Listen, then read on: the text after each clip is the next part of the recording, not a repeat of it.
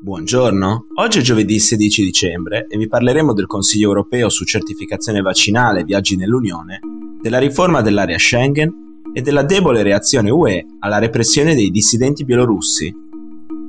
Questa è la nostra visione del mondo in 4 minuti.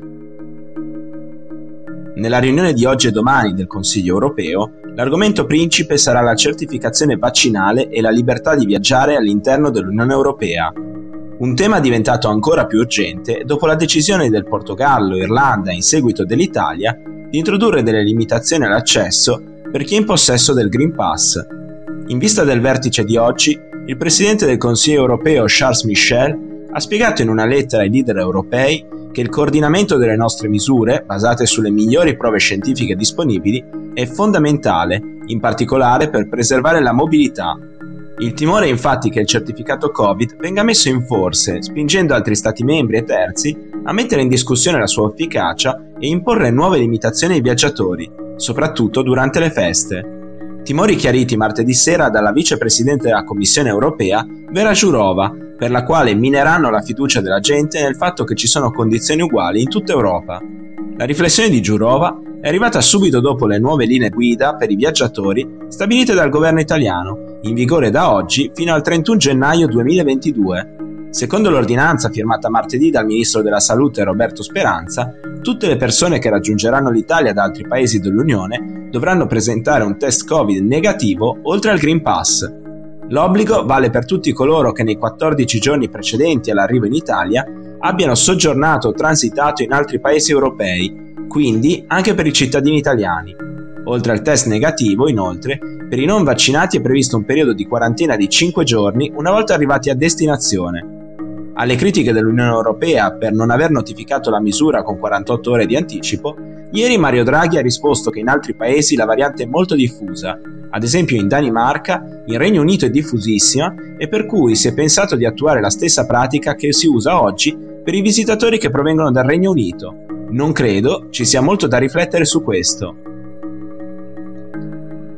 La Commissione europea ha presentato una riforma del codice di frontiera Schengen che contraddice gli stessi principi di Schengen. La principale novità è l'introduzione di controlli ai confini in caso di movimenti secondari di migranti tra i diversi paesi che fanno parte dell'area di libera circolazione. Su insistenza in particolare di Francia e Paesi Bassi, la Commissione martedì ha previsto di inserire una serie di eccezioni che prevedono la possibilità di inasprire i controlli alle frontiere interne, le disposizioni sono contenute nel nuovo articolo 25 del Codice di frontiera Schengen, che permetterà di istituire o prolungare i controlli ai confini in caso di terrorismo, crimine organizzato, motivi sanitari come l'attuale pandemia e una situazione caratterizzata da movimenti non autorizzati su ampia scala di cittadini di paesi terzi tra Stati membri, tradotto migranti. Secondo la vicepresidente della Commissione Margarita Schinas, Schengen, in vigore dal 1995, è il gioiello della nostra corona e come tutti i successi deve essere rafforzato di fronte alle molte sfide che deve affrontare. Le nuove regole sono particolarmente controverse per paesi di primo arrivo dei migranti come Grecia, Spagna e Italia. Per il momento il governo italiano non sembra essere troppo preoccupato. Per Vincenza Mendola, sottosegretaria agli affari europei, l'attivazione della chiusura dei confini è dovuta solo a casi emergenziali, relativi a fenomeni ben individuati. È una direttiva che negozieremo, ma non c'è allarme su una preponderanza dei movimenti secondari su quelli primari.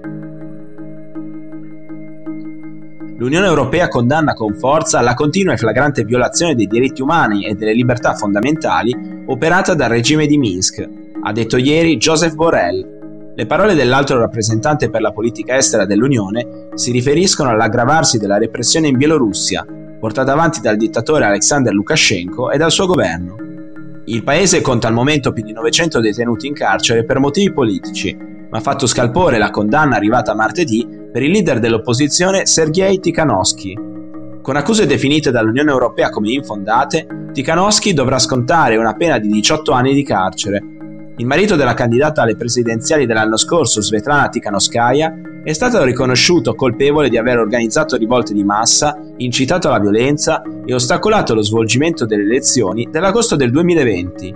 Insieme a lui sono stati condannati con lunghe pene detentive altri cinque responsabili dell'opposizione rimasti nel paese.